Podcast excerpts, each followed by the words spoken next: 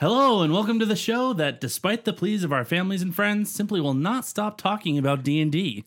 So, ready your spells and weapons, grab the shiniest set of your math rocks, and prepare for critical friendship. So today we're talking about uh, some creatures and monsters. Of our favorite variety. Yeah. So Blake, how do you want to do this? Well, first, um, I want to set up a little bit of uh of ground rules. Um, third party source material is allowed. Um, as is, you know, random cool stuff that you found online.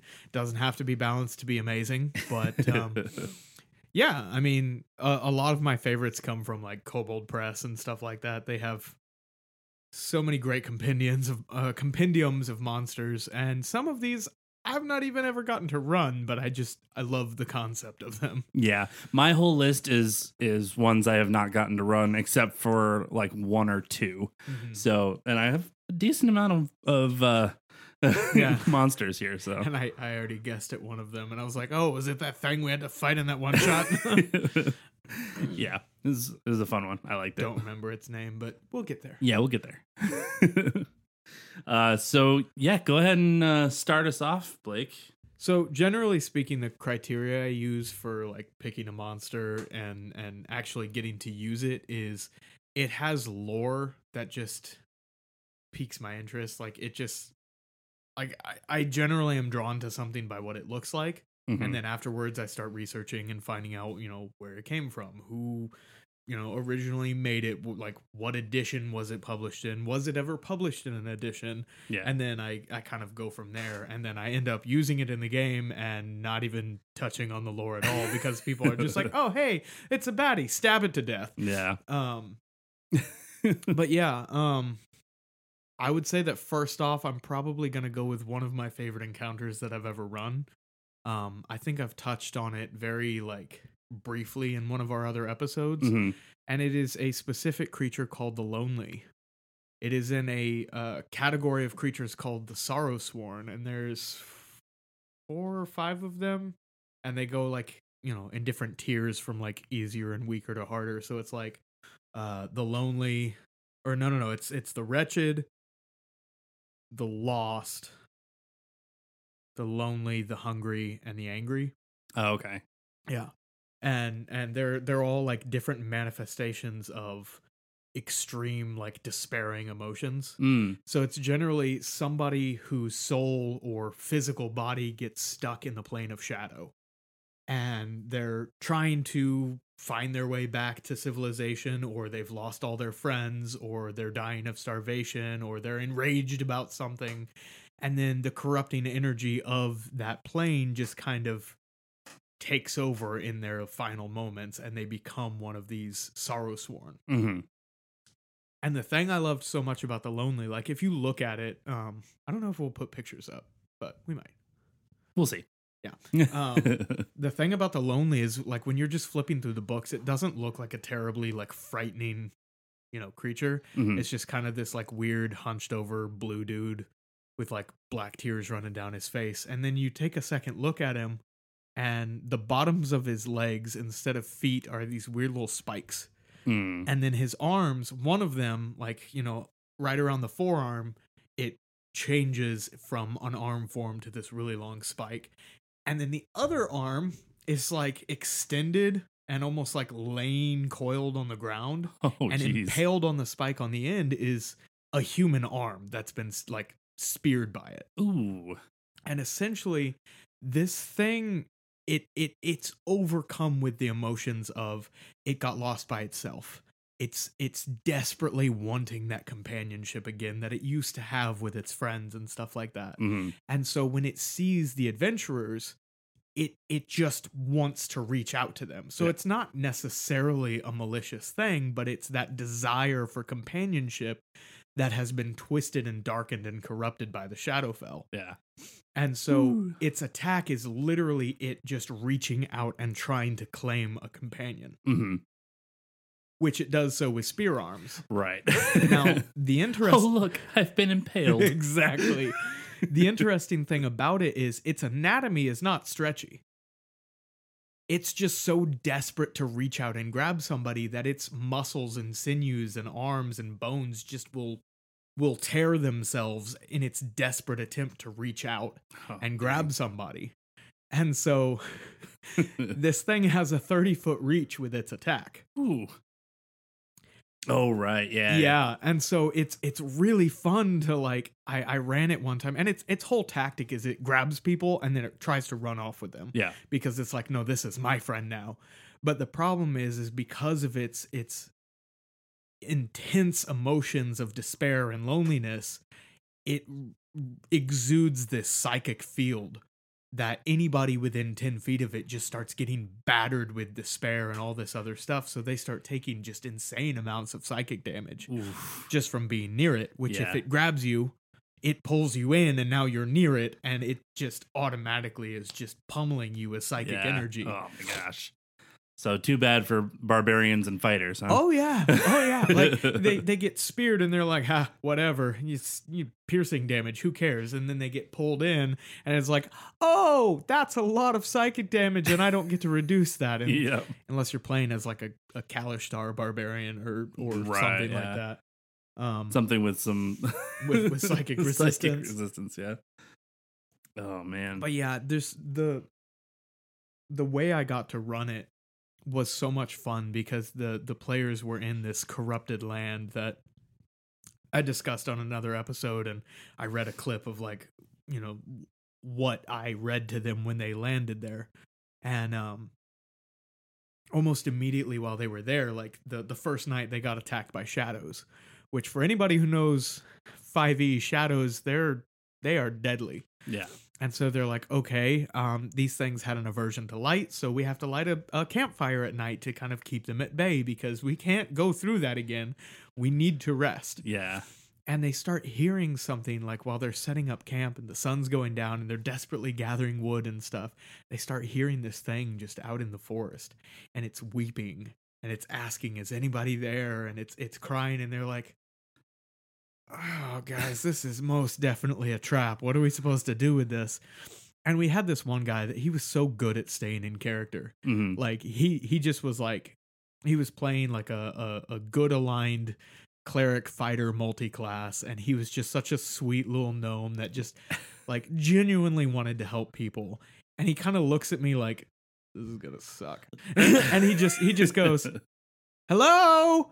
Who's out there if you need something you can come join us. We're about to have a fire. And they just hear the weeping stop. Oh. and he just goes great. And everybody else in the party is looking at him and just going glint what is wrong with you? And he's like well there's somebody out there you know? They need help. And of course you know they're taking watches and stuff like that and and the the the first night. And i described during because i rolled a d4 because there was four of them to see whose watch it actually found them on. Mhm. And um i don't remember who it was i think it might have been heather's Oh. watch Okay. and i i explain how you hear this sound that sounds like like ripping flesh but like sped up Uh huh. like it's it's happening instantaneously like an arm being ripped off but immediately. Right. and i had this soundboard up that i was using little shovel like digging into dirt because it had spiked feet. So it was Mhm. like they would kind of shook into the soil a little bit. So i was using that and they were hearing this like moving around and i was adjusting the volume on it so that it sounded different and stuff like that. And um basically it she hears this sound and then just feels this like agonizing pain and is has enough time to let out a scream Mhm. and then just gets yanked out of the firelight. And everybody's like did we hear the scream? Did we hear the scream? I'm like yeah you heard the scream. She's sitting right next to you guys. So they all wake up and they're looking out into the darkness and they start hearing these noises receding and her character zanelli just shrieking. Yeah. and they're like um do we chase her? And i think she started like yelling threats from the darkness like you better come save me! Because she was playing a chaotic evil halfling at the time so Right, she yeah. was her first her first reaction in most instances was to threaten and coerce. And they all kind of knew like if she does get out of this she will make good on those threats we should go Yeah. Dang.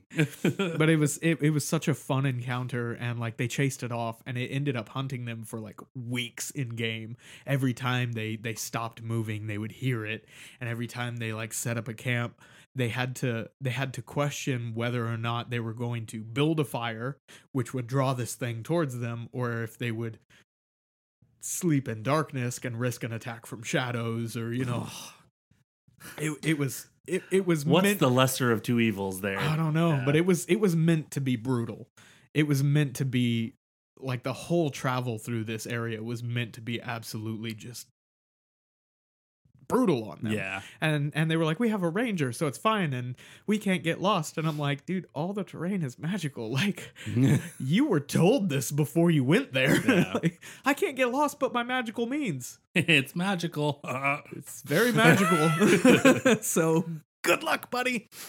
and so rest and food, like anytime they would forage, they had to wonder, like, okay, is this stuff cursed? Is it is it gonna poison us? You know, because all the plant life was was corrupted and twisted, and it it was it was fun, and just to have that thing hunting them the whole time, mhm. and then when they finally killed it, just the cheers and celebration that went up from the table was like it felt really good Yeah. because I was like, hey, you know, they just got to have that awesome victory and and mostly they did that. Mostly they did that, but I got to be the facilitator for it. hmm And it felt so good. It was one of my proudest moments in that campaign was just that ongoing encounter that they just kept having to deal with. Yeah.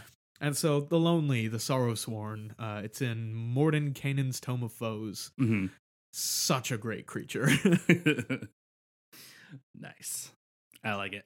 And the other sorrow sworn are good too, but that's the one that that stuck with me. Yeah. Well, I mean, especially because you got to play it and like Yeah. got to do several pieces of it and stuff like that. It sounds so much fun. yeah and and then once they killed it of course they they like cut those little like arm harpoons off and they were gonna make something out of them and then uh one of the guy one of the guys took like the longer arm spear because the other one got shattered in the fight. Mhm. and so he was like cutting it up and he just grabbed the long one and put it in the backpack.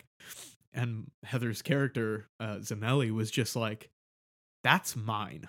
And he's like no i i harvested it. It's mine. And she's like no that's mine. And, and she was and he he's like no i'm keeping it. So she waited and and they were doing watches and she intentionally set it up to where her watch was going to be right before his so she had to wake him up. Mhm. so she waits till everybody's asleep and goes and wakes him up and and uh she did this in between sessions and when we first got there she was like by the way jacob this is all in character. You're my friend and i love you. Please don't take this personally. And he's looking at her going oh no. What are you gonna do and she made she had written out because heather's such a sweet person Mhm. she wrote out a threat of what she was going to do to him and step by step description of what Zanelli was going to do to Riorin if he did not hand it over. and he was just like, okay, you can have it. no intimidation check in needed. Well, generally speaking, in that kind of instance, I let the players kind of rule it how they're going to do it. Like, okay, yeah. would my character actually be afraid of this little halfling warlock? Mhm. And in that case, he had seen what Zanelli could do and what she was willing to do and completely believed what she said and was just like, okay, you can have the stupid spear. Like, Yeah. it's not worth it. Cause he had a, like, he had gotten other loot from it. Um, like they collected the tears because in the, in the artwork, it has this like black ichorous looking stuff Mhm. uh, coming from its eyes. And there's a specific type of poison that's like really high tier poison called the midnight tears. Oh, okay. And so I was like, you know what? It fits flavor wise. Let's Yeah. just they because they wanted to collect it and they were like, okay, we're gonna collect this. do we sense anything from it? And I was like, uh, sure, I'll think of something. And and just so he had a bottle of this crazy expensive and very very strong magical poison that I was just like, yeah, you got something out of it. cool. so Dan, your turn. I spent way too long talking about that thing. It was Well- such a fun encounter. yeah, I was gonna say like all of mine are not gonna be as detailed as that. um, I will say I think we've talked about mine uh, a little bit, or one of mine a little bit uh, in past episodes, where um, like I I love uh werewolves and I love Mhm. were creatures and stuff like that. So Where? All over the place. Do you also like warehouses? yes, I do. I've worked in too many of them. But anyway. Um, Same. um, but yeah, my one of my favorite uh creatures of of sorts is is the were creatures.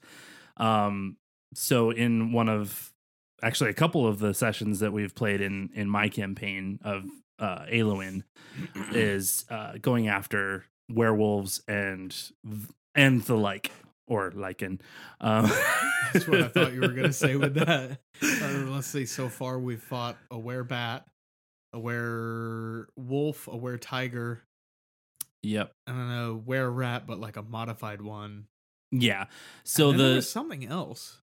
uh That first encounter had like a whole bunch of different ones. yeah, there was a wereboar. A wereboar, yeah. Yeah. Um, but you also you also had some on your side as well. Yeah. That there was like a werebear and and stuff like that that was on your side. One Atreya is a were raven. Right. Exactly. Atreya is my wife's current character. Yeah. Um, but one of my favorite sessions was the uh one of the I think it was the last one we played where you guys walked into um the guy you were trying to protect who is now a werewolf. Um Mm-hmm. his his home or estate you walked into and there was a bunch of were creatures and the uh, the main bad guy there was a were rat but he was a bit modified uh, a little bit more homebrewed style of were rat where he had control of where uh, of um uh, rat like swarms of rats and that dude was an absolute beast. um but you guys like you guys tore him to shreds but he he gave you at least a bit of a challenge. yeah, I mean, thank thank God we have a controller mage and a barbarian that's just gonna grab his underlings and beat him with them. yeah um but yeah so he was he was pretty cool i i liked being able to play something that was a little bit more scary and a little bit more like Intimidating. intimidating we walked in that room, and I immediately was like, "Ooh, this is gonna be bad," because he started talking, and I'm like, "Uh oh," and Oh. and I we we had like all held in action, but like the way you were role playing him was so well done that like nobody interrupted the villain monologue because like I've been DMing for a while, and you start like you have your villain start saying something, and somebody just goes, "I'm gonna shoot him." And you're like, right yeah Can you let me finish my sentence first? It's like, nah, I'm gonna shoot him. And so like you started going and we were all so like enraptured with how you were role playing him that we all just kind of froze and listened for a minute. And like you stopped talking and I think I think Ariel made some snarky remark to him and he had his like he had his comeback and then I was like well, I'm gonna shoot him because I was like hiding behind everybody else with my bow readied, and it's just like he finished talking. Ariel's character said something, and then Mike or my like he responded, and I'm just like, well, I guess this concludes negotiations. Let's let's shoot him. I actually have uh, the the lines that I I wrote down for him Oh, to yeah? say uh, in the beginning of that because Did you get to use all of them? Yeah. or- Wow. yeah no it was it was just one little one little section of of words that I wanted him to you guys to come into Mm-hmm. um Because you didn't expect to get more than that. exactly pretty much I knew it was going to be an encounter I, I wasn't sure exactly how it was going to go. I figured figured you guys would be able to beat him, but It, Can I? Do you mind Yeah, if I say the lines? it. Okay, cool. Go for it. so, a little bit of background on on this uh, encounter was you guys were protecting someone named Chabaris. He's the lord of of a town called Trumbull. Trumbull. Yep. I take notes. yeah. and uh, so you guys had brought him back to his estate uh, in Trumbull, Mm-hmm. and you guys came across this were rat who was the big leader of these were creatures. And as you walk into this room, you hear this guy saying, Welcome, Chabaris and friends. You have managed to escape my acolytes, I see. But now your choices have been whittled down to two. Join my clan and keep your seat as lord so that we may have control of this town, or die at the feet of Janar Savor. Make your choice. So it was just like this really fun, like You you evil got you got, sound, and it was like, you got really into the theater of it, and I was I was so excited. It- like I was like, yes. and it was one of those like chair turns around moments, you know, where the evil guy is sitting. And he's like leaned back in the chair and like, you know, I think he had a rat in his in yeah, his something like that. lap or something, and he was kind of doing the whole petting, Petting the cat it. thing. But which of which of course when you talked about the chair and all that like it like in such a awesome moment my brain if if anybody who's listening one of the four people that listens uh, has ever seen uh purple eyes wtf he he made a an abridged series of of an anime. And like he does this like turn around you know in the chair thing and they're like how did you do that? That chair is not supposed to rotate like that. And he goes, ah, by causing a hundred thousand dollars worth of damages. and so like he turned around in the chair and I immediately started like giggling a little bit, like under my breath, because I was like, that's a hundred thousand dollars worth of damages. well, the funny thing is, is that my like my brain is thinking one of those like big, like easy chair like Mhm. things, but then I had to think of well, it has to rotate somehow. so it's like it's like a office easy chair. Yeah. It, it has But- the little swivel on it, but it still has like the the comfy the grand, like yeah, comfy arms and like the big high back and everything. yeah. but yeah um I, and again it's one of those things where i don't i don't know a whole lot of of the lore behind these creatures and stuff that i'm going to be talking about today but like it's just fun to to kind of make it up yourself in some ways of Mhm. like i know this particular kind of creature like werewolves and were rats and stuff like that you can kind of make it your own in certain ways Mhm. where like where like um I get it um where i just made these two um Warring clan yeah factions. warring factions of were creatures and like one wants to be more known and and In have some power in in the world whereas the other side is kind of like trying to keep it under wraps but also like aid from the shadows. aid yeah exactly being be more like vigilante style um So is there a werebat named Batman? no it's bruce spelled b-r-o-o-s Bruce. um because I'm Batman. and then he has a ward named damien you can't really change that one uh, Okay, so what is Alfred? alfred is a uh Is he just an unseen servant that he calls Yeah. Alfred? There you go. He just Perfect. casts unseen servant. Alfred. For some reason, I keep going to like the the Peter Holmes Oh, uh, Batman. That's, that's the best Batman voice. Alfred. what do you mean? Who is this? Who else has this phone number? Where are the other drugs going? what what what is that? You know, it's like high pitched. You know, like a bat. No, no, that's that's not good. Really? I've been working on that all day, man. oh man. Wait, that one was good. What? I just That lost one. my voice. That one that you're doing. Seriously, I just lost my voice. Good job, Peter Holmes. he's he's making those again. Is he really? Oh yeah, yeah. He's he's making those again. Um, except it's like uh employee reviews of the Justice League. Oh jeez. Sorry, we're we're getting off topic Yeah. here. I love the X-Men ones. Uh, yeah, it's it's like those, but Yeah. but Batman and the Justice League. You're fired, dude. Yeah. Um, That's awesome. So so what I, I like what you said about like you get to take these monsters and make them your own, especially because we're playing in a homebrew world. hmm You know, I don't get to do that quite as much with uh, running Icewind Dale for you guys. Um, but like in homebrew, it's like this is my world, this is my universe. Like Yeah. I can throw whatever I want in there and kind of make it whatever I want. You Yeah. know, like so what what specifically kind of drew you to the lycanthrope group of monsters, like fla- flavor wise? Flavor wise, I, I have always they taste good. No, uh, the ramen flavor packet. flavor wise, what brought you there? Cherry. Is that another It's my- question? Grape. It's my second favorite. or, or the SAO abridged. I like the purple ones. Yeah, and the blue was too tart. Blue is awesome. Anyway, uh, Talking about crayons. oh,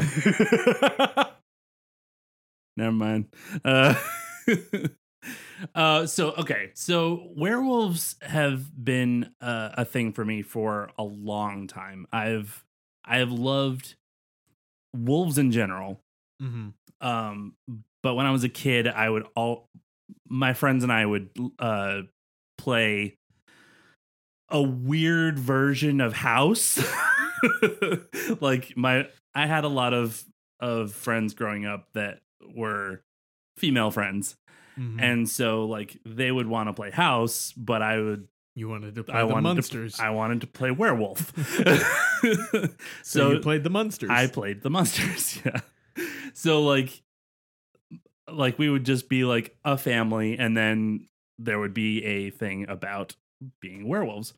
Um so but like growing up playing those games and like I don't know, like there's a lot of different uh, werewolf um stereotypes and not stereotypes but like um movies and and books and stuff about werewolves and vampires and stuff like that that like I don't know, it just I was always drawn to them for some reason.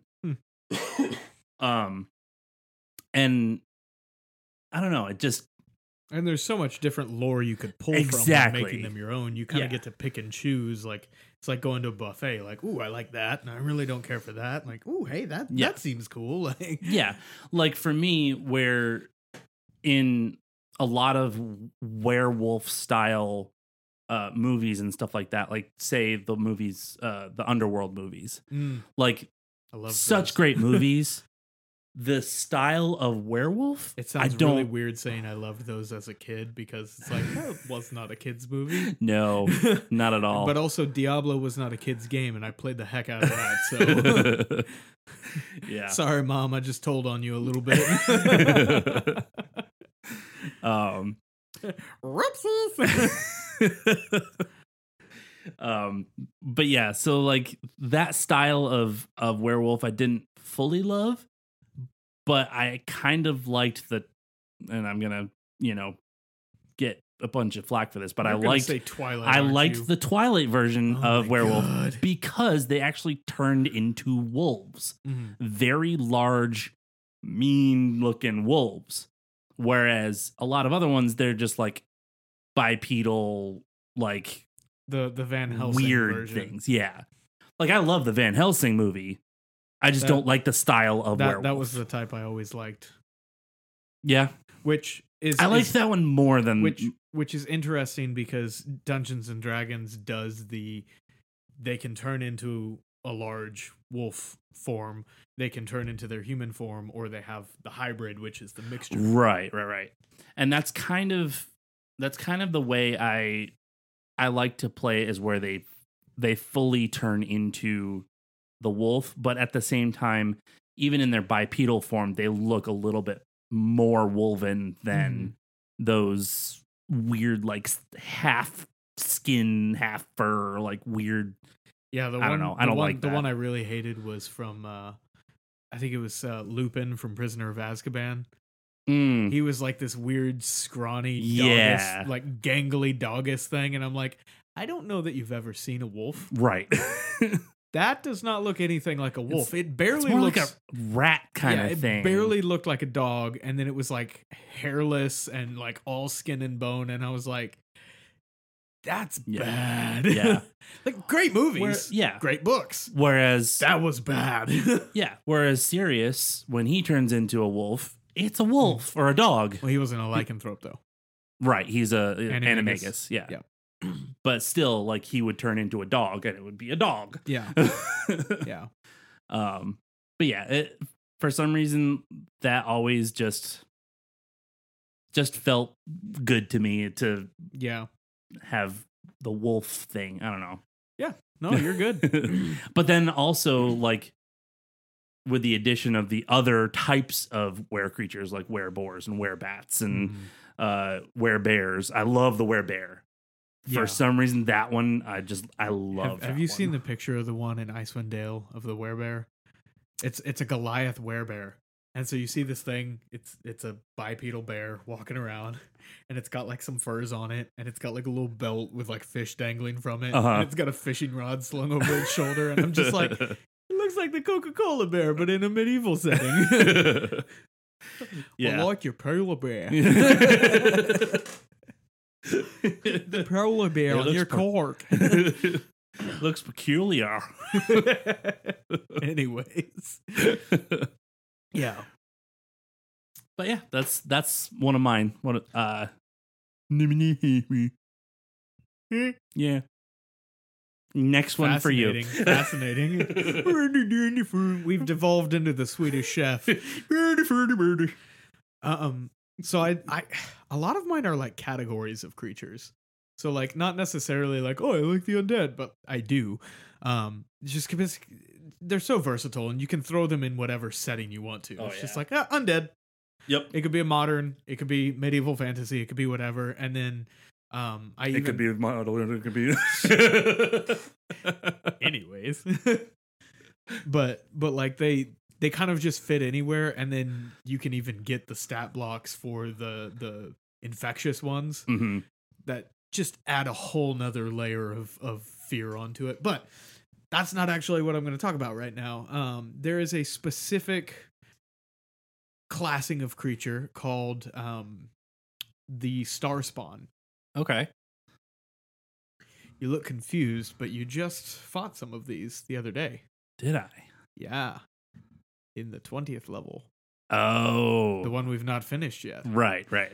Yeah, so there's there's several different types of star spawn and the thing I like about them is I I can't even say that I was drawn to the artwork because very few of them actually have artwork because they're supposed to be these bizarre eldritch far realm creatures. Uh if you don't know what the far realm is, it's essentially the uh it's the dreams of a greater god who's gone insane. Oh. okay. Yeah, so this Oh, that's right. Like the big, like plant-looking things, because they yeah, the manglers. the were, manglers. Yeah. But but basically the far realm was created by this god named Thrazdun or Tharazdun or Thara's Dune. Tharazdun. Yeah. Um Hey, I knew my, one. my pronunciations are not perfect. But through very weird circumstances came across which which I'll get into that some on one of my other picks. Came across this item, this thing called the Shard of Evil Okay. that was basically sent to the prime material realm from another dimension, not another plane of existence, a complete another dimension that was dying. Okay. And it was made to kind of be a beacon for the remaining entities that lived in this other dimension to tear through reality and make it to this world. Hmm. So when he grabbed hold of this thing and brought it into his reality, it broke his mind, but it also gave him near ultimate power. Dang. Okay. So he had this idea of destroying all of reality and remaking it in his own image. Okay. But it didn't work because he went insane. And so he is trapped in a mental prison of his own making. And it's basically like if he ever wakes up, we're all dead. Um, but because of this, this this dream reality that he's trapped in is called the far realm. okay. And it's basically just the psychic emanations of this god. It exists outside of reality. And none of the laws of physics work there. That's where all the weird, crazy, wackiest creatures are, like the the the classification of aberration. comes from the far realm. So Mhm. stuff like beholders, nothics, stuff like that. Yeah. The Far fun realm. ones. Far yeah, the ones that are really cool but really dangerous applies in the case of the star uh, the star spawn as well. So there's there's several different types. There's like these little gibbering ones called the Grue. Uh, not Gru, not that Gru, the Little- one. not that Gru little girl. but um they're they're kind of just these weak little you know small sized creatures that just release these utterances that kind of uh, can give disadvantage i think they give disadvantage on attacks and stuff like that Mhm. and then there's the mangler which just gets to make a lot of attacks and then the Hulk. Oh, hulk geez. Yeah. The Mangler was ridiculous. granted i did modify that You did? yeah so i did that way back when when i was running the homebrew campaign hmm and it worked out so well because it was enough to be terrifying, but not enough to just destroy somebody. So I was like, I'm gonna give them extra attacks and then throw it on a on a recharge. Yeah. And every time you got the recharge, it was like six attacks. I think it was five. It no, five. you, it might, you it got might have been six, six at yeah. least twice. It might it might have been six, yeah. But I threw it on a recharge and, And it was and- always on me.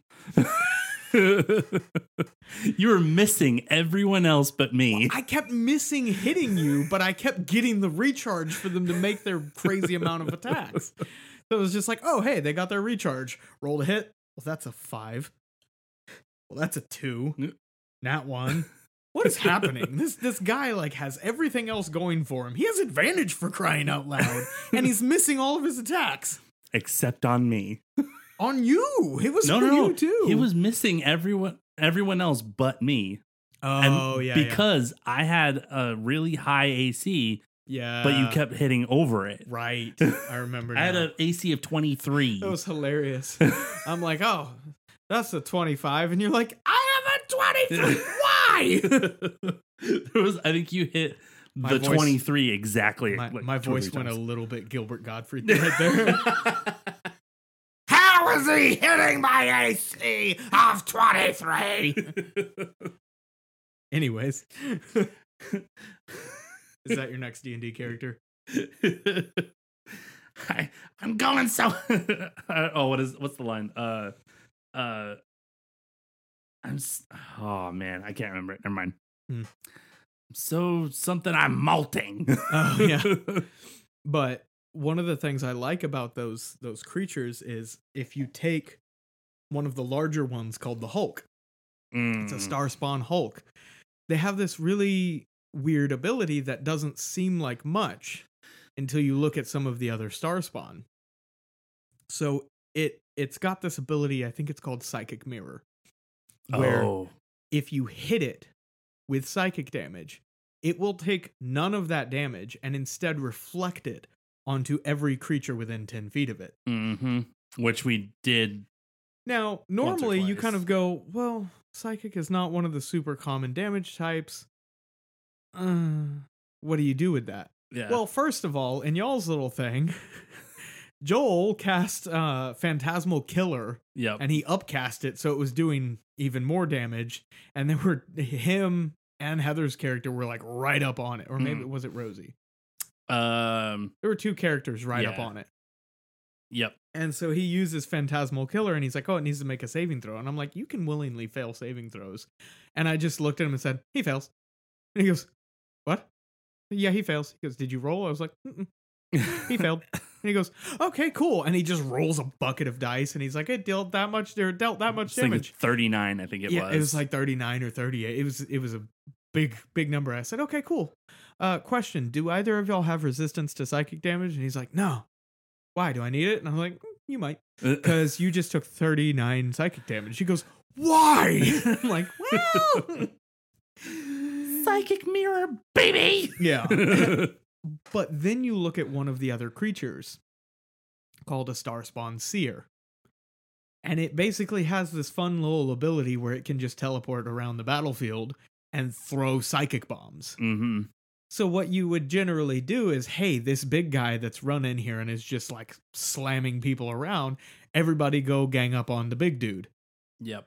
which is exactly what the seer wants you to do because once you go bang gang up on the big dude he starts throwing psychic bombs at the big guy and just blasting everybody around him because normally it's a single target. Yep. Well, now that you've got three of the party members standing around this big thing, it just keeps throwing those th- those psychic attacks at the Hulk, which just reflects onto everybody around it, and then they very quickly go, "Oh crap! Well, we got to chase down that guy now." And then you use your dash action to run up to it, and then it teleports. Yep. it's like, well, that's not good. And then now, guess who's just used his dash action to chase after you? The big guy. Yep. And then of course there's some other ones like uh the the larva mage and and one other that I won't discuss because you guys haven't finished that one shot yet. Um anybody who reads real deeply into monster lore and and owns a lot of the books will probably know what I'm talking about, but yeah. yeah. we don't have any commenters anyway, so who's gonna spoil it? no spoilers for us. For, Dang it. For once, we're gonna get somebody commenting and be like, "Oh, it's actually called this," and you're the one who manages that the the YouTube channel, so you'd be like, "I know what it is now." but don't worry, I don't metagame. yeah, you don't metagame, which is why I'm considering talking about one of the creatures. But also, Joel listens to this, and yeah. uh, I might, I might just talk about it. I don't know. Anyways, your turn. It's up to you. I don't know. Um so uh my next one that I want to talk about is something I found for uh my or for the homebrew campaign that you guys uh may or may not take more trips on an airship Mhm. and and I have these little miniatures from a different game Oh, I've Uh, seen them. called Windward, and they're like little whale creatures. Mhm. And I'm like, okay, I have to stat these things somehow. And I just found this uh this stat block on uh Pinterest called the Mind Poisoned Whale. Oh no. Pinterest is so good for D&D stuff, you guys. Like if It you're is. ever like dying like eh, we have a one shot, we got a plan tonight, go on Pinterest, search E 5e D&D and you will within 5 minutes have more ideas than you could ever Yeah. get to in a lifetime. And that's where a lot of these are coming from that I Mhm. I'm talking about right now is that I've found on Pinterest because I'm terrible at reading the books that you let me borrow. Um, yeah, I see them sitting right Yeah. over there. They're right here. Yeah, I know. so this thing is a gargantuan undead. Mhm. Um and Oh, fun. yeah, it, it looks like a lot of fun. So it's amphibious, so it can breathe air and water. So if you guys are over water or whatever and you get attacked by this thing and you go down to the water, it can still get you from under the water. And I thought or the other way around if you're on the on the water Dan, is this perhaps revenge for me killing a certain boss monster Maybe in, in slightly. one shot maybe slightly. by throwing him off the edge of the skyship? Yeah. I'm not apologizing. I wouldn't want you to. Um, That's gonna be the next T-shirt. Just a smug smile and I'm not apologizing. um, okay, so the I, I'm gonna go through a, a couple of these um, these abilities that it has, and they're they're just crazy. Anyway, so it's amphibious. It has multi attack. Uh, it has painful fear. Uh, if a creature is frightened by the whale and starts its turn within 60 feet of it, it takes 2d8 psychic damage. Uh, it has a, a bite attack that take or that does a d20 plus eight damage. um, no, thank you. and then uh, if the whale takes 30 damage or more on a single turn from a creature inside it, the whale must succeed on a. Okay, sorry, no, I'm not going to So talk they, about it that. has one of those like auto swallow attacks. Yeah. Mm, those are fun.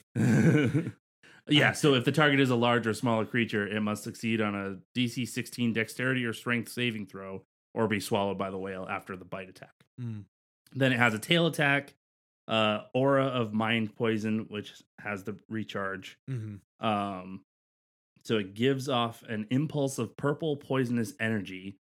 Uh, any creature within 60 feet of the whale must succeed a wisdom saving throw or be frightened for a minute. and given our party makeup, wisdom saves are probably pretty dangerous. yeah. This is very dangerous. And then it also has breath of mind poison. The whale fires off a beam of purple energy from its mouth in a 10 foot wide and 120 foot long line.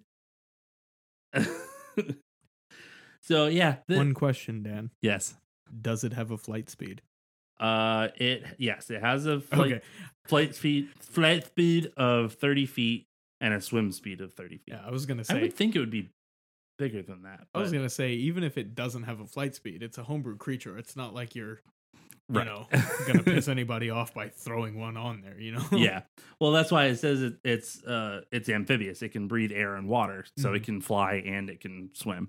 Yeah. Um, but I the the picture of it isn't what um what the little things I have look Mhm. like, but I just thought it looked cool. Uh, it's like it looks like a megalodon or something, but it's Yeah. all like purple and glowy. Yeah. It says whale, but it has shark gills. yeah, that's what I thought was funny. But yeah, it, does look pretty cool. It's so That's stinking that's cool. that's why it looks more megalodon because of the pointy teeth and then the the gills. Yep. If it's undead, the thing that's weird about it being undead is usually um undead creatures have undead nature. right. That one has amphibious. Yeah. Undead nature dictates that it does not need to breathe. That's true. Amphibious is like, oh yeah, it's breathing. So logically, we could technically suffocate it. Yeah. Cover up its gills and then throw it in the water and he's gonna die. I will not allow it. No, just kidding. But I But- mean, honestly, that's that's when you would make the ruling of no, it has undead nature. Like, With the stat block, I don't. First of all, why do you know the stat block? Right. It's homebrew. and secondly, it's undead. yeah. Well, again, that's a nice thing about these homebrew creatures is you can make any uh Adjustments. adjustments you want to it. I mean, you can make those with any creatures. Yeah. I just admitted to having modified the Starspawn Mangler a little bit. Yeah.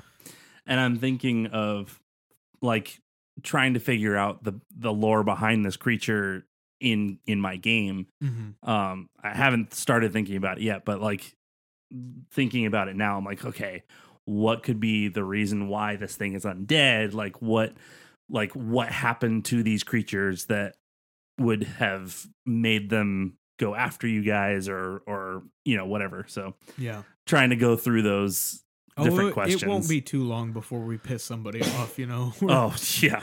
we're we're about as diplomatic as as a sledgehammer. I mean, you haven't had uh Aaliyah really talk much, so y- you don't know. Still, we have we have a, a assassiny style kobold. We have an assassin style um Lizard folk Yuan-ti. or Yuan-ti, yeah, and that's right. then a, a big freaking lizard folk barbarian. And then we have our wizard who is just trying to keep us from going insane. So, Stop. God, we need leashes for you people. What do you mean, you people? Because we're all reptiles except for her. hmm She's a elf, I think. Except for me, I'm technically a dragon, Yeah, Not yeah, a tiny little dragon. not a reptile. Don't have cold blood. Fight me on it.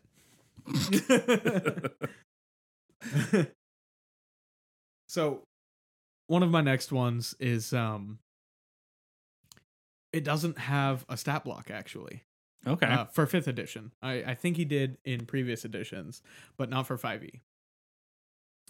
And this would be the King of Demons Obox Ob. Ooh. So, you remember how I talked about that shard of ultimate evil hmm that Tharazdun got a hold of and it made him crazy? Yeah. So long before the creation of the prime material realm, Hold on, let me get my footstool. Uh, pull up a chair, grab a snack, because uh, we're getting into it, guys. buckle up.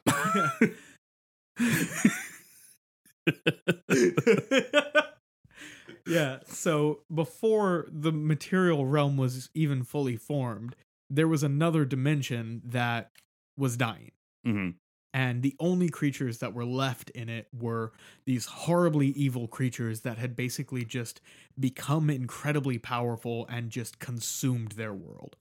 And the only pockets that were inhabitable, even by these horribly corrupted, monstrous creatures, were their own little personal demiplanes hmm in which they were basically gods over.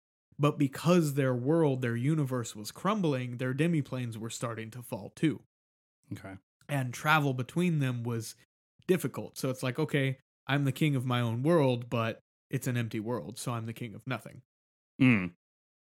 And Yeah. so a bunch of these creatures that were called Obyrith, which makes them sound like they're all the same, but they're not. They were all vastly different.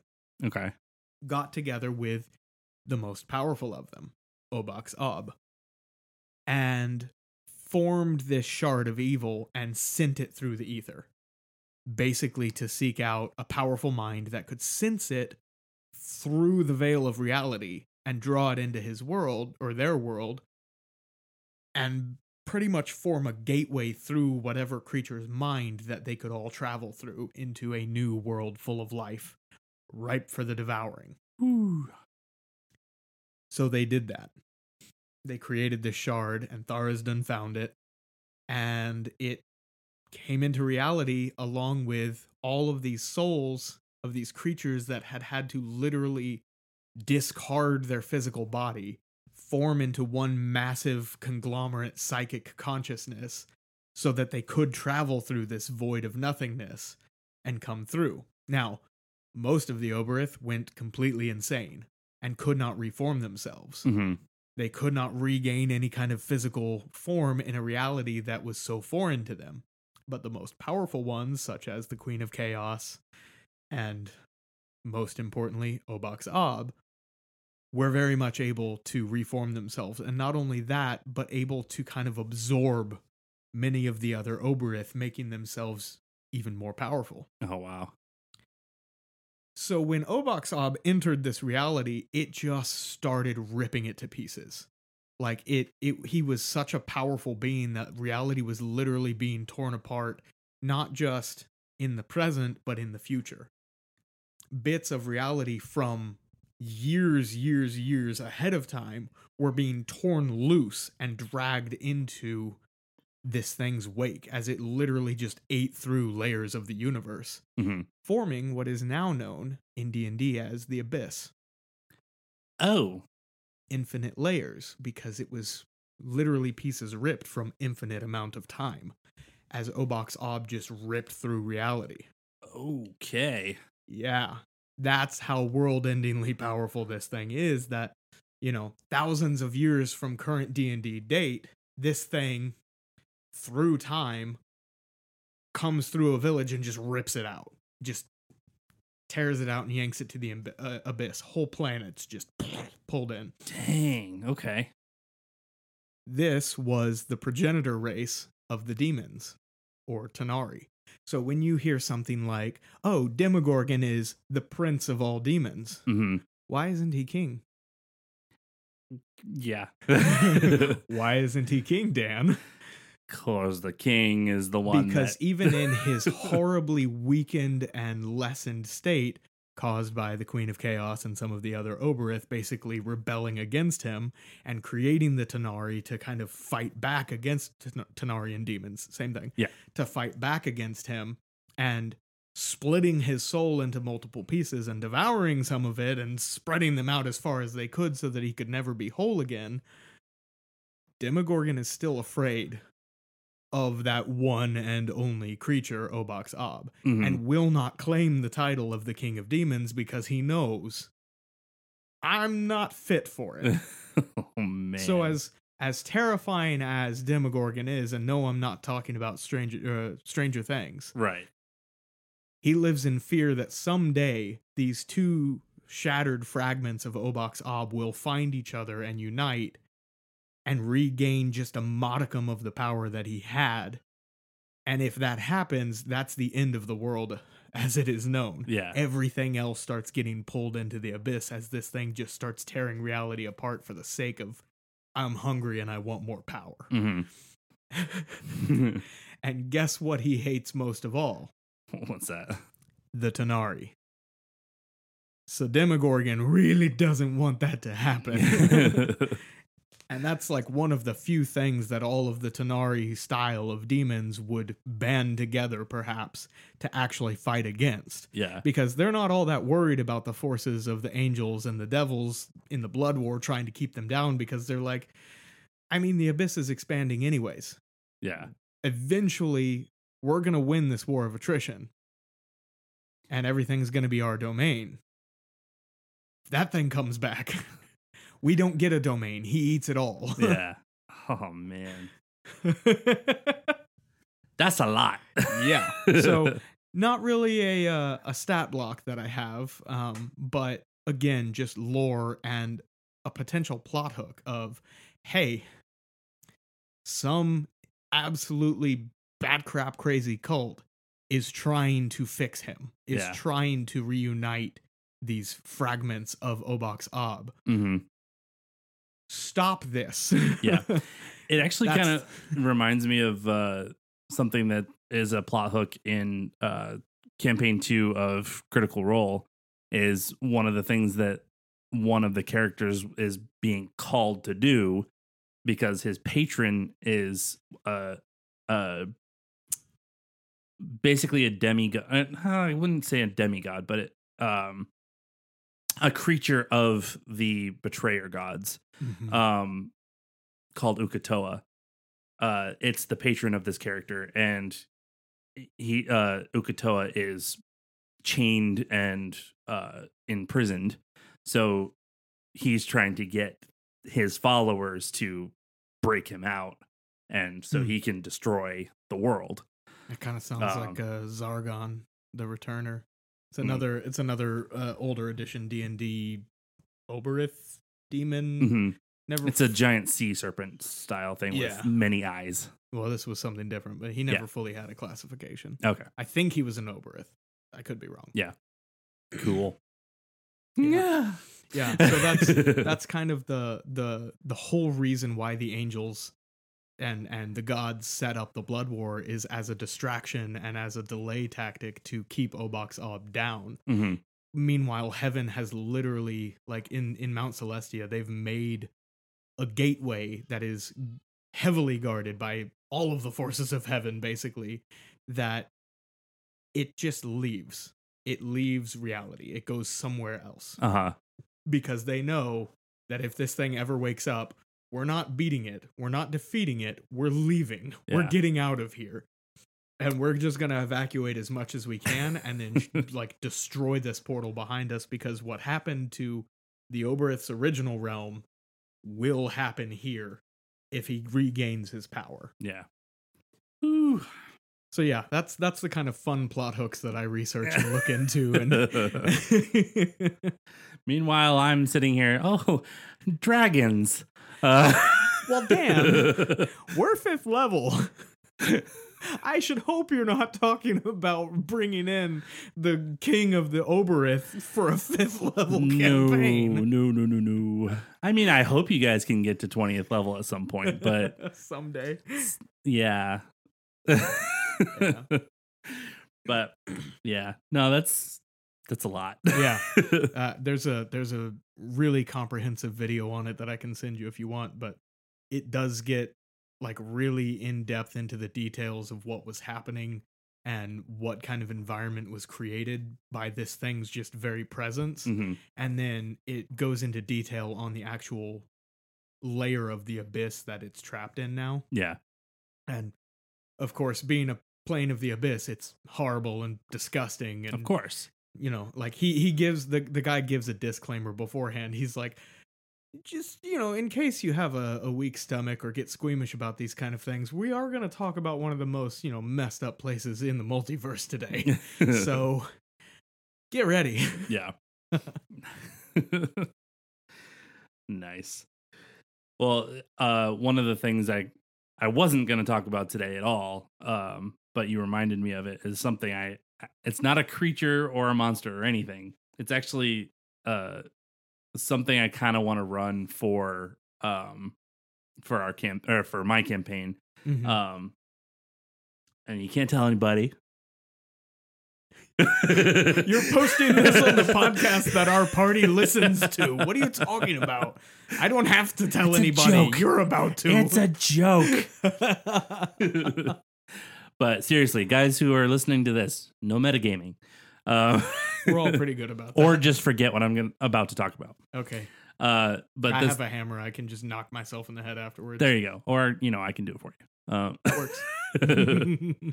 um, but yeah, I've just had this idea uh, for the last couple weeks about uh, a house or a room in a house that is on a time loop.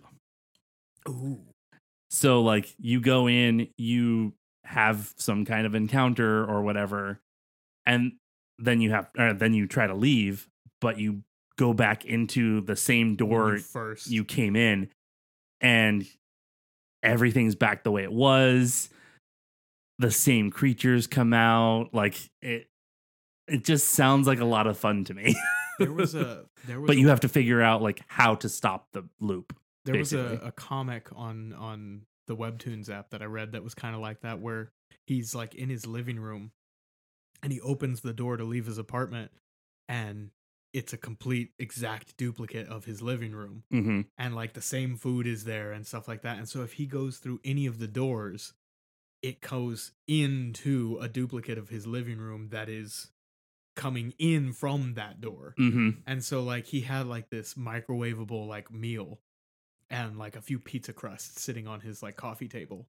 And so anytime he got hungry, he would go into the next room and it would all be there again. and, and he just gets trapped in this this weird pocket plane of Yeah. just the living room of his home. Mm-hmm. Yeah. It's basically the same kind of idea, but it's just like you have to go in and figure out why this thing is the way it is. Mhm. Someone got trapped in here or, you know, whatever. And it's just like I I really want to get started on this working on it because there's there's ideas in my head of what I want to try to do with it and it, it'll be fun. that sounds like fun. But I will I'll move on from that to an actual creature. Um, Yeah. um, We're getting into a different episode about encounters we want to run. Yes. um, Write that down. um, one of the one of the ones I have run uh, Mhm. that I really liked uh, was actually something from Critical Role. Um, it was called the Udaak. Mhm. Um, it's basically this large gorilla type creature um, that um, I, I'm trying to remember. Yeah, it had four arms and two legs, and like large like tusk type teeth and stuff like that.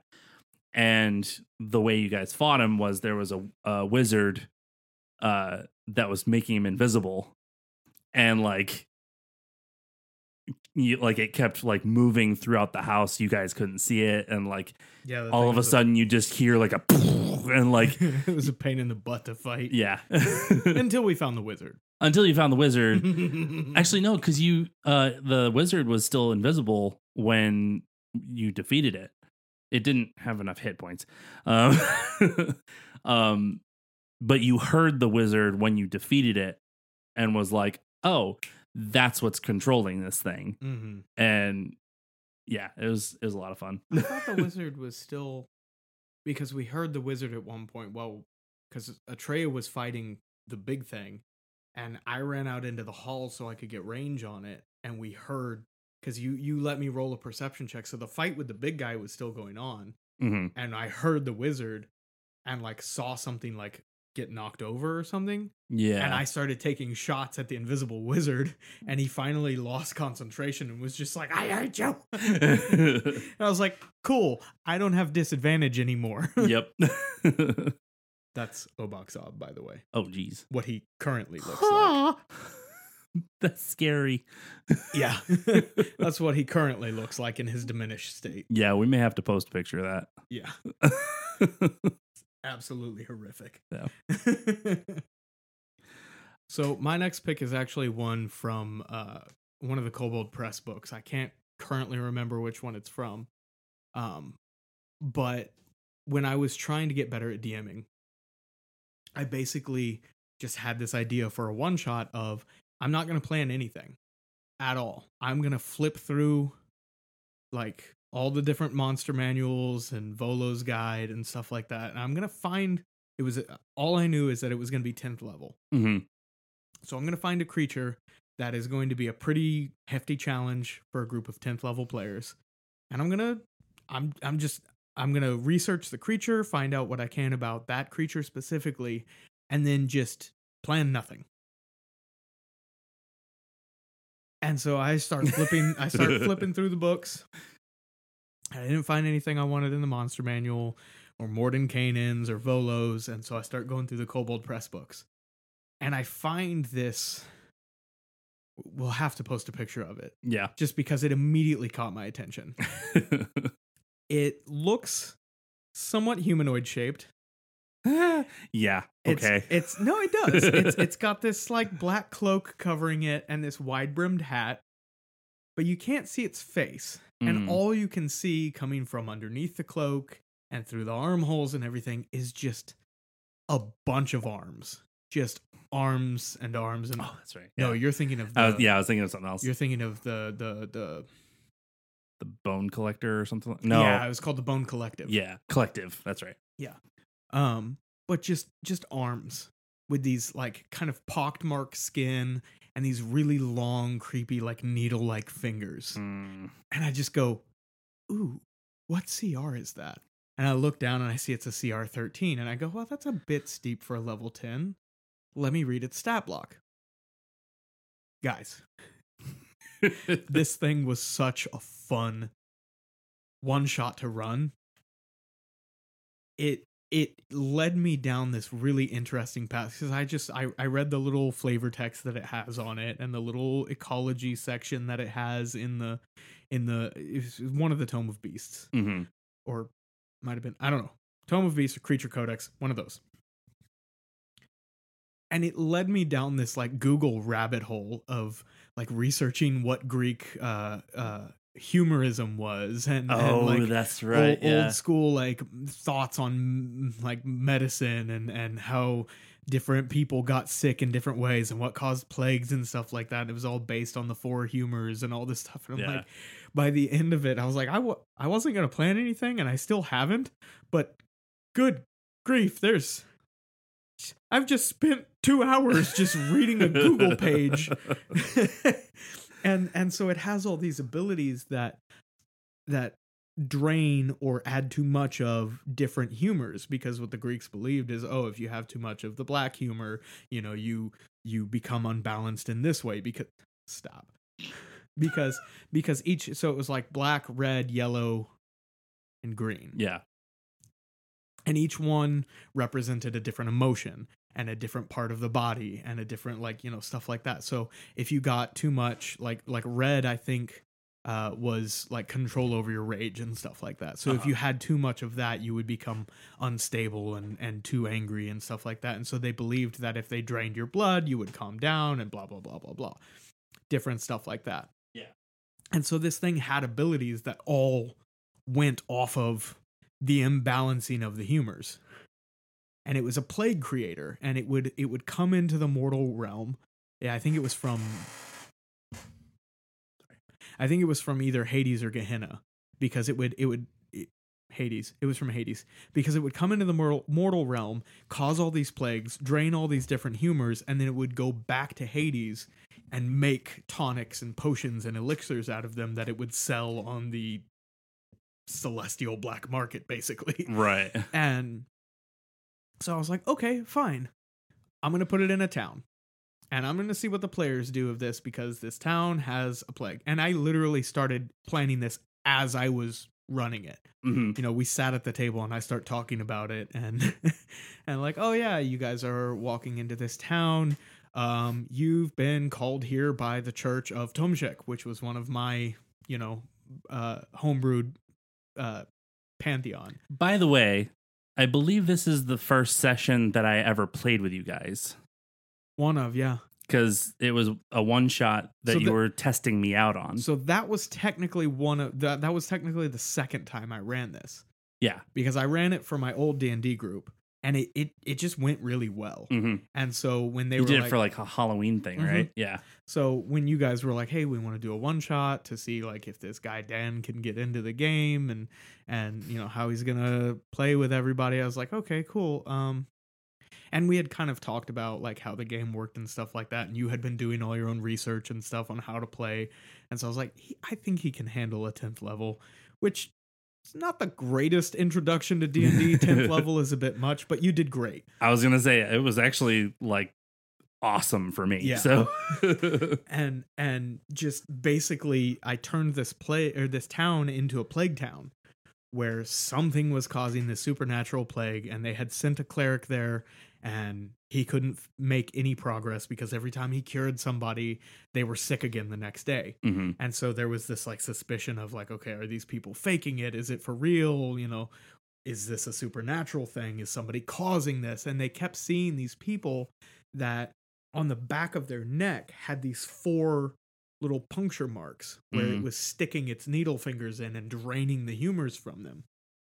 And of course um at the table you know of course they they meet the cleric and they ask for his name and i'm thinking oh crap uh I don't, I'm I'm really bad at giving out names, and I thought there's one spell that clerics have it's called command, where they basically yell out a one word command, and you, if you fail your saving throw, you have to obey it Yep. immediately, or as as an action on your turn. And I just thought, oh, I know what his name is going to be. So I named him Simon, so that when he casts command, he could say the vocal component. Simon says stop. and it just it was just off of this joke that I gave him his name on the spot randomly. And the first time I ran it, I never even got to use that because I think I think the first time I ran it, Simon died oh, because the players thought Yeah. it was Simon because Yeah. they kept seeing this because he was wearing a plague doctor uniform and they kept seeing this large thing floating around, you know, wearing a plague doctor's outfit was gonna with say, a it was- wide right. wide brimmed hat, and they were like, "I'm pretty sure it's Simon." And then they found him dying in the streets, and they're like, "It's a trap. Let him die." and I was like, "Okay, it was." And so he died, and they're just like, "Okay, well, it should all be better now, right?" And then it just kept getting worse, and more and more sick people were coming to the like the little medic center that he had set up in the town square, and they're going, "Oh crap, we have a cleric, but no, no, they didn't have a cleric. Because it wasn't the it wasn't the regular uh, characters." And then, of course, they end up hunting this thing down, and and it, it keeps like ambushing them because one of the things it can do with like draining some of your humors is add levels of exhaustion Mhm. and so it kept ambushing them and it would stick them with its its needle fingers and then use that thing and then just it it has levitation or levitate always cast on itself Yeah. so it it just grabs you know buildings and flings itself around the city because i think it gives it like a 40 or 45 foot levitate move speed hmm so it's it's it's so hard to pin down because it's just constantly like, oh, okay, I I got one of them. Now the rest of them are running towards me. Yeet. Bye. Yeah. I, I remember uh, when we, I think you ended up with like three levels of exhaustion. yeah, something like that. Cause I, 'Cause I you got kept up on the roof. off on your own. yeah. I kept going up on the roof and trying to uh, jump across Chase the, it the roof tops and stuff like that, trying to chase it down. And It would It like hit drop like- down into an alley, go around you, and then just pop up behind you and just. yep. you're like, you're like, crap, Al. Do I have to make another con save? I'm like, yeah, roll another con save, bud. That's level three of exhaustion. Yeah. so when the fight came, it was rough. Yeah, because I think I was in the in the medic center Mhm. when when he finally came out and started the Yeah. fight. And and that time it almost It it almost killed you all. Yeah. I think the first time I ran it, everyone was downed but the artificer. Hmm And he did something that brought everybody back up. Yeah. But it was like they were back up to like one HP. hmm and then that that was my buddy Jacob.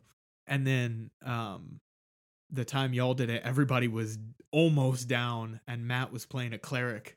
And That's and right. He was like, I want to use divine intervention. And I'm like, okay, roll that D100. And he got it. Yep. And he was like, "I want to," because he he didn't fully know. It's like a sunlight. well, he he didn't fully know what the the higher level cleric stuff was. hmm And so I told him, okay, I'm going to give you an option. Do you want to deal damage to this thing or do you want to aid your party? Yeah. And everybody was almost dead. And he was like, I want to aid my party. And so it casts like one of the like top level uh cleric Heal healing spells spells. Yeah. And it basically gives like 500 hit points that you spread out evenly among everybody. I think it's 700 actually. It might have been because it whatever it was, it got upcast to ninth level because divine intervention. Yeah. and and so it just like it was it was like reveling in its almost victory and swooping down to make its final attacks on everybody And, we then do the just Dracula up everybody from the went grave. all the way back up to full health along with several of the people in the tent some of them were guards being cured and going back up to full health and it was just like oh crap and then one of y'all grabbed it Yeah, I think uh Joel's character Jorgensen yeah, grabbed I think it. Jorgensen grabbed one of the hands and just pulled it down so it couldn't get away, and y'all just beat the crap out of it and finally killed it. and it, it's just it's such a fun creature because of the mobility that it has and the really unique abilities that that it can drain different humors to cause different effects. And Yeah. like I used exhaustion a bunch because that's just a terrifying thing to yeah. to get hit with is like, oh, I got hit one time, it dealt a good amount of damage, and I'm exhausted. Yeah. And then it's like you get hit the next time and you go, oh, please don't. Oh, you hi hi. Yep, I have another level of exhaustion. Wonderful. Great. Thanks. That's that's perfect. Yeah. And each level does something different that is Gets like progressively, progressively worse. worse, And if yeah. it keeps happening, you just die. Yeah. And so if if you had kept getting hit with this over and over and over again, it would have killed you just outright. No Yep. death saves, you just die. hmm Somehow. Yeah. Somehow I got out of it. But yeah. And it, it's it's just such a a, lot of fun, it's though. such a fun creature and I would recommend running it for like a 10th level party because it's technically a, a deadly encounter, Mhm. but it added so many like such high stakes because it wasn't like Yeah. a well if we can pin this thing down we can just kill it to death real easily and just you know kick its teeth in and be done with it it was okay we have finally pinned it down this thing is ripping us to pieces what do we do Yeah. and you know you have enough stuff at 10th level to where you can you can offset that a little bit and use some of the different spells and care you know class abilities to offset that and and Mhm. and work around just the overwhelming strength of this thing Yeah. but you have to think as a higher level character not as a okay i'm like fifth level i only have this many spell slots i kind of want to be a little bit no no no you have to go all out Yeah. when it's that much stronger than you Mm-hmm. Yeah. And that's that's even the tough thing now for me where like when we are doing those 20th level or 10th level characters, it's like, do I save my spells? Do I, you know, like Gotta- like gotta for our 20th level, yeah, mindset. with our 20th level one shot that we're running, it's like I like I don't know what the big bad is. And Mhm. it's like, okay, do I save my spells and try to make sure I have something for the big bad? Or is this the big bad and do I just go all out? Yeah. And it's like ah I mean, But obviously with with that at- one at, it was 20th level you can you can get like a round or two into combat and then realize like no this is not the this is not designed for 20th level characters because these are like they They're hit, dying too they hit hard but we're killing them pretty quickly Yeah. maybe save that so yeah. which was of kind fun. of what i did with the last one shot heather ran where i was playing as as dax hmm and i i cast one of the spells that i had been excited to use with him i cast spiritual weapon Yeah.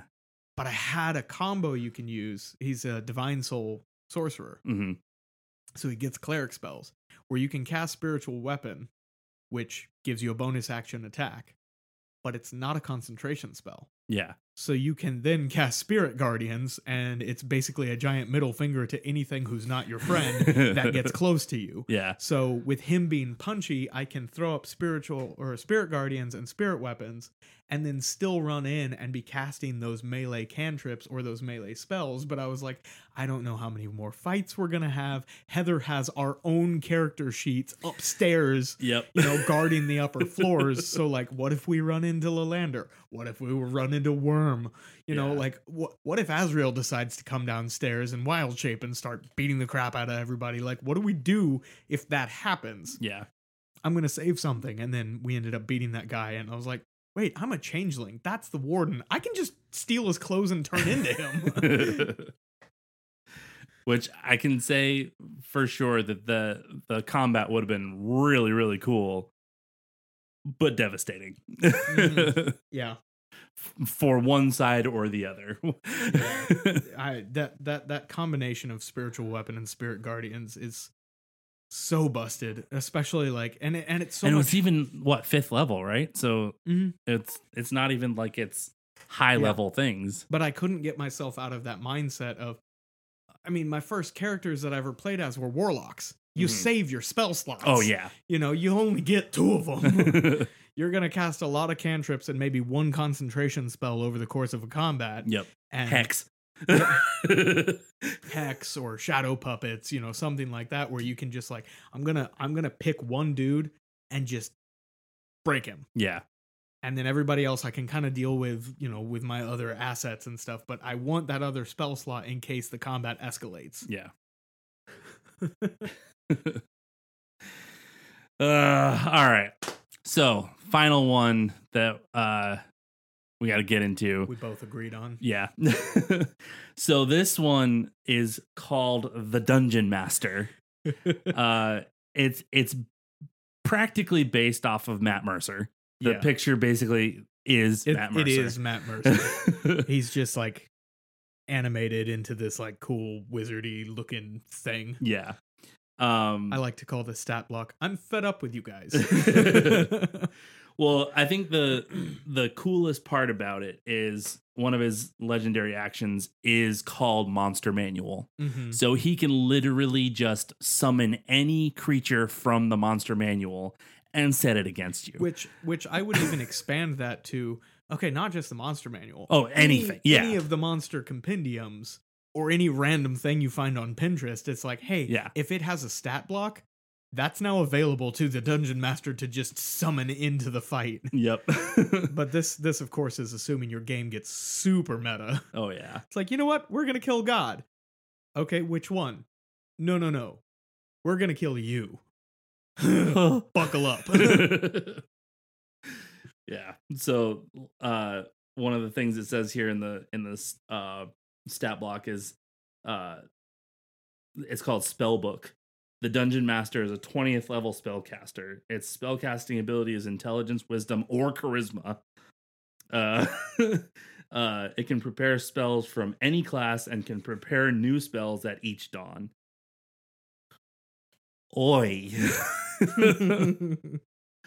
so yeah it can it can have oh man Anything. anything Yeah. just anything we'll, we'll have to we'll have to post this on uh instagram or something but that, like that way it'll also give you know credit to whoever made it. Oh, I'm yeah. sure i'm sure there's a mm, created by you know signature on there yeah made by fifth edition homebrewing.tumblr.com there you go there you go but yeah i mean this thing i i can just imagine a dungeon master playing this thing as you know this is just me. Mm-hmm. i am going after you guys. And and so you don't even have to like do a crazy npc voice. Yeah. You don't have to do any kind of wacky character. Just put you with ultimate power into the campaign and say okay guys you wanted me? Here i am. Come get me. Like, like you think you're going to dish out your wrath i'm not trapped in here with you you're trapped in here with me so yeah that's i feel like that one is kind of the ultimate ultimate bad guy Yeah. Although, in some ways, this could be The ultimate good guy. the ultimate good guy as well. The, the- the- DMPC. the Deus Ex- Ex Machina, you know. so it just God depends. has shown up. yeah, it just depends on how you want to play it. yeah. But like, this would be a horrifying bad guy. Oh yeah, absolutely. Like th- the dungeon master has decided to be against you this time, and not just in the the meta sense of Yeah. it, in the actual physical. He is now in the world. Yep. and has decided because you guys are the center of the universe to make you the center of the universe. and the lore behind him is whatever your backstory is. Yeah. I grew up in the church. Uh, Random chunky nerd loves D and D. It's like that's our villain's backstory. Yeah, dude, it's just Yeah. me. Roll a history check. you have rolled too many nat 20s over the course of this game.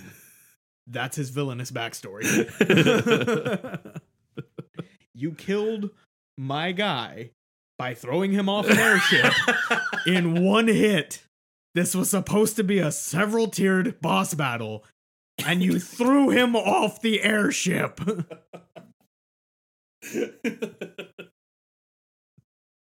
I'm not apologizing. I wouldn't expect you to. that that's gonna be a shirt. It's got to be a shirt. As on the front, I'm not apologizing, and then on the back, I wouldn't expect you to. I like it. I like it a lot. it could even have like our our little characters from the logo. yeah. Mine on the front, just smiling. I'm not apologizing. Then yours with the like head in the hand. Like, I wouldn't expect you to. I like it. that would be so cool. Buy it, people. Buy it. all, all three of you. Yeah. We're, we have less now. you Yeah. said four earlier. Yeah. We lost somebody somewhere Yeah, along the somebody way. Somebody decided like I'm done with this episode. no, come back. Come back. Reach for me. Doing the the the thing from that old Merlin movie where he's got the tree branch Yeah. trying to save Nimue. Grow, grow. I am so happy you've seen that. Dude, nobody's seen that movie. or it was a TV. it, movie, it was a mini series. but Yeah. nobody ever has seen that, and it's so good. I love that movie. so anyway, D and D. uh, That'd be a fun campaign. yeah. In the in the world of Camelot and Arthur and Merlin. Yeah. Yeah. I mean, I'm sure it's been done. Probably. Can I play as Frik? no, I want to play as Frik. I'm definitely not playing as Queen Mab. My voice would be Yeah. thrashed at the end of that. Every session. I I- want to play Nimue. No, let's be honest. Mordred. yeah. exactly. Who the devil? Alrighty. Well, that'll do it for this episode, I think. Uh, uh, thanks for listening to Critical Friendship. If you have any questions concerning anything we discussed today, you can email us at criticalfriendshippodcast at gmail.com or comment on our Instagram at Critical Friendship Podcast, and we'll try to answer as many as we can on our next episode. Join us next time where we will be having Atreya on to give us a deep dive into why eating raw potatoes is better than cooking them. But as for now, ah, dang it, I rolled a nat one on giving the outro.